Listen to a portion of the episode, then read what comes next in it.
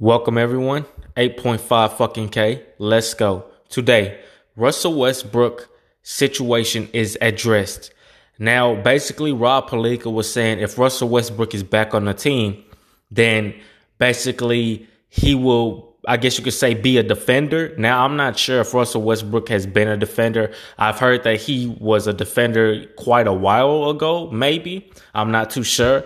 But um, instead of him having a ball in his hands, he will be a defender. And obviously, if you got LeBron James on your team, obviously you're going to give the ball to LeBron James, obviously. So instead of Russell Westbrook um, having the ball in his hands, instead he will probably be a defender. Now, I haven't seen Russell Westbrook defend, especially last year when the whole LA kind of played shitty on not only, I guess you could say, played shitty, but there um, there was no defense at all. There was really no offense and really no defense.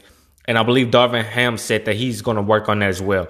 Not a long podcast, just thought I, you know, let you guys know Russell Westbrook's situation is addressed.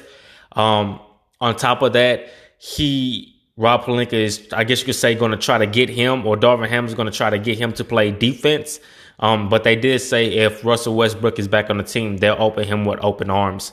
Um, don't know if that's true or not, you know, or they just have to say that for, you know, just in case he's back on the team, but we shall see. I love you guys. Peace.